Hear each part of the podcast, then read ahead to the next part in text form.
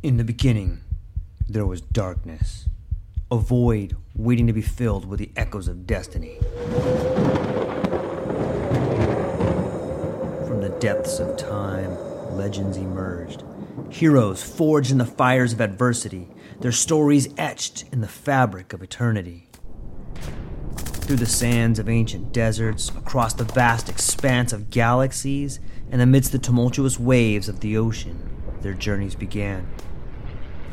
But amidst the chaos, there arose a whisper, a call to action, a beacon of hope. Now, as the world holds its breath, a new tale unfolds, a story of courage, of triumph against all odds. Join us as we delve into the depths of imagination, as we embark on a journey beyond the realms of possibility. For in every tale lies a lesson, in every legend, a truth waiting to be discovered. This is not just a podcast, this is an odyssey, a quest for knowledge, a quest for inspiration, a quest for the very essence of what it means to be human. Welcome, dear listeners, to a world of infinite possibilities. Welcome, dear listeners, to the True Life Podcast.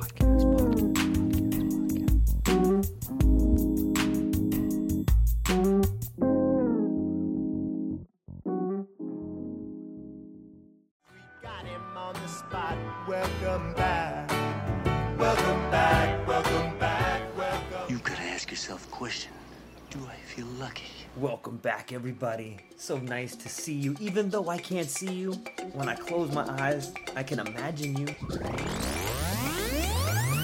Are you enjoying the spectacle? Are you enjoying the spectacle? Are you enjoying the spectacle? Are you enjoying the spectacle?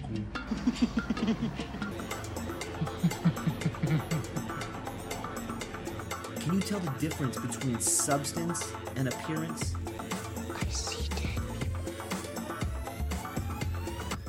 When you look around, do you see the people in your life that care about you? When you look in the mirror, do you see that person that loves you? Walking around like regular people. They don't see each other. They only see what they want to see. The substance. Things are what they are.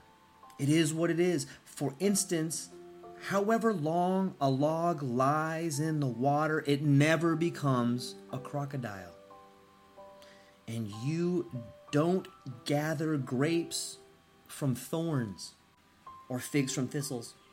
Nature abhors a vacuum. Thus, the pebble comes from the mountain and each day has its own wind. In nature, there's no such thing as a lawn.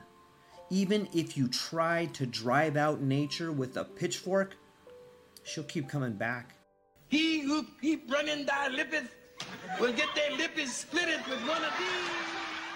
Indeed, nature follows its course, and the cat the mouse. So cats don't catch mice to please God.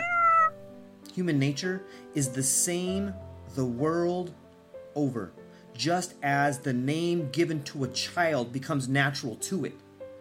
Perhaps because of this, sometimes a person is nothing, and some aren't even that.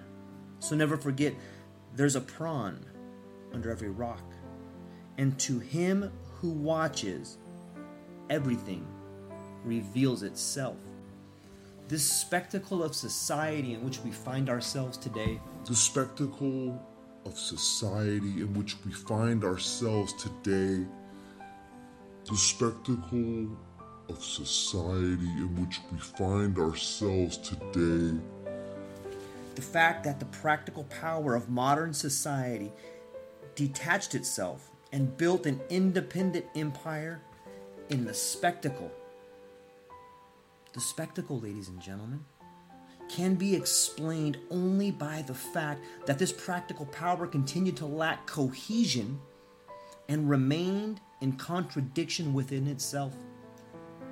The oldest social specialization the specialization of power is at the root of the spectacle. The spectacle is thus a specialized activity which speaks for all the others. It is the diplomatic representation of hierarchic society to itself, where all other expression is banned. Here, the most modern is also the most archaic.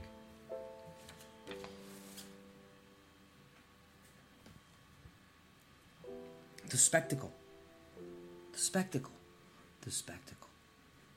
The spectacle is the existing order's uninterrupted discourse about itself, its laudatory monologue. It is the self portrait of power in the epic of its totalitarian management of the conditions of existence. The fetishistic, purely objective appearance of spectacular relations conceals the fact that they are relations among men and classes. A second nature, with its fatal laws, seem to dominate our environment, but the spectacle is not the necessary product of technical development seen as a natural development. The society of the spectacle is, on the contrary, the form which chooses its own technical content. If the spectacle, taken in the limited sense of quote unquote mass media, which are its most glaring superficial manifestation, seems to invade society as mere equipment.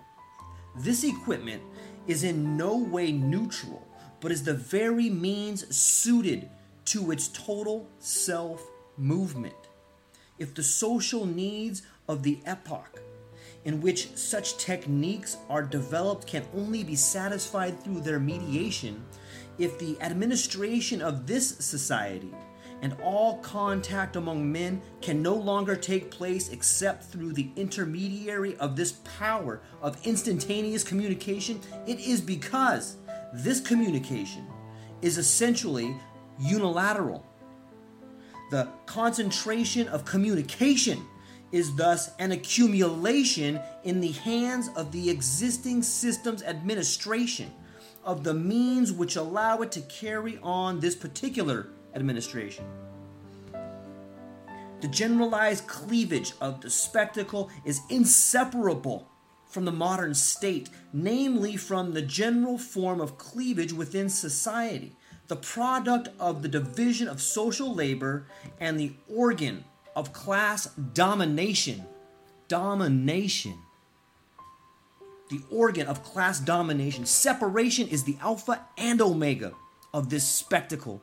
The institutionalization of the social division of labor, the formation of classes, had given rise to a first sacred contemplation, the mythical order with which every power shrouds itself from the beginning. The sacred has justified the cosmic and ontological order which corresponded to the interests of the masters. It has explained and embellished that which society could not do. Thus, all separate power has been spectacular, but the adherence of all to an immobile image only signified the common acceptance of an imaginary prolongation of the poverty of real social activity, still largely felt as a unitary condition. The modern spectacle, on the contrary, expresses what society can do, but in the expression, the permitted is absolutely opposed to the possible. The spectacle is the preservation of unconsciousness within the practical change of the conditions of existence. It is its own product, and it has made its own rules. It is a pseudo sacred entity. It shows what it is separate power developing in itself in the growth of productivity by means of the incessant refinement of the division of labor into a parcelization of gestures, which are then dominated by the independent movement of machines. And working for an ever expanding market. All community and all critical sense are dissolved during this movement in which the forces that could grow by separating are not yet reunited. With the generalized separation of the worker and his products, every unitary view of accomplished activity and all direct personal communication among producers are lost. Accompanying the progress of accumulation of separate products and the concentration of the productive process, unity and communication become the exclusive attribute of the system's management. The success of the economic system of separation is the proletarian the success of the economic system of separation is the proletarianization of the world. Due to the success of separate production as production of the separate, the fundamental experience which is primitive societies is attached to a central task, is in the process of being displaced at the crest of the system's development by non work, by inactivity. But this inactivity is in no way liberated from productive activity. It depends on productive activity and is an uneasy and admiring submission to the necessities and results of production. It is itself a product of its rationality. There can be no freedom outside of activity and in the context of the spectacle. The spectacle, ladies and gentlemen, all activity is neglected, just as real activity has been captured in its entirety for the global construction of this result. Thus, the present, quote unquote, liberation from labor, the increase of leisure, is in no way a liberation within labor, nor a liberation from the world shaped by this labor. None of this activity lost in labor can be regained in the submission to its result. The economic system founded on isolation is a circular production of isolation. The technology is based on isolation, and the technical process isolates in turn. From the automobile to the television, all the goods selected by the spectacular system are also its weapons for a constant reinforcement of the conditions of isolation of lonely crowds. The spectacle, the spectacle, the spectacle, ladies and gentlemen, constantly rediscovers its own assumptions more concretely. The spectacle originates in the loss of the unity of the world and the gigantic expansion of the modern spectacle expresses the totality of this loss. The abstraction of all specific labor and the general abstraction of the entirety of production are perfectly rendered in the spectacle, whose mode of being concrete is precisely abstraction. In the spectacle, one part of the world represents itself to the world and is superior to it. The spectacle is nothing more than the common language of this separation. What binds the spectators together is no more than an irreversible relation at the very center which maintains their isolation. The spectacle reunites the separate, but reunites it as separate. The alienation of the spectator to the profit of the contemplated object which is the result of its own unconscious activity, is expressed in the following way The more he contemplates, the less he lives. The more he accepts, recognizing himself in the dominant images of need, the less he understands his own existence and his own desires. Let me let me repeat that for everybody here. Try to wrap your head around this. The more he contemplates, the less he lives. The more she contemplates, the less she lives. The more you contemplate, the less you live. The more you accept recognizing yourself in the dominant images of need, the less you understand your own existence and your own desires. The externality of the spectacle in relation to the active man appears in the fact that his own gestures are no longer his, but those of another who represents them to him. This is why the spectator feels at home nowhere, because the spectacle is everywhere. The worker does not produce himself, he produces an independent power. The success of this production is abundance, returns to the producer as an abundance of dispossession. All the time and space of his world become foreign to him. With the accumulation of his alienated products, the spectacle is the map of this new world, a map which exactly covers its territory.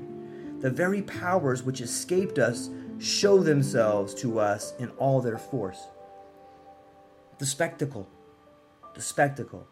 The spectacle within society corresponds to a concrete manufacture of alienation. Economic expansion is mainly the expansion of the specific industrial production. What grows with the economy in motion for itself can only be the very alienation which was at its origin. Separated from his product, man himself produces all the details of his world with ever increasing power, and thus finds himself ever more separated from his world. The more his life is now his product, the more he is separated from his life. Separated from his product, man himself produces all the details of his world with ever increasing power and thus finds himself even more separated from the world. The more your life is now your product, the more you are separated from your life. The spectacle is capital to such a degree of accumulation that it becomes an image.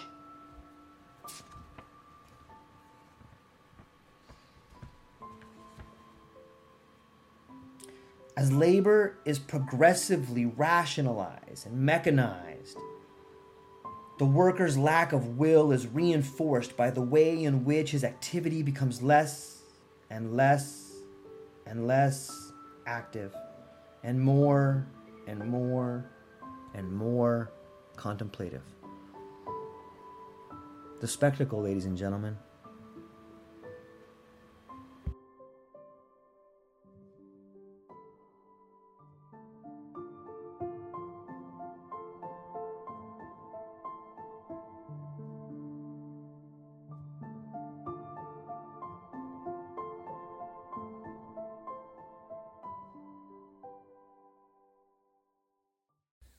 Aloha, everyone.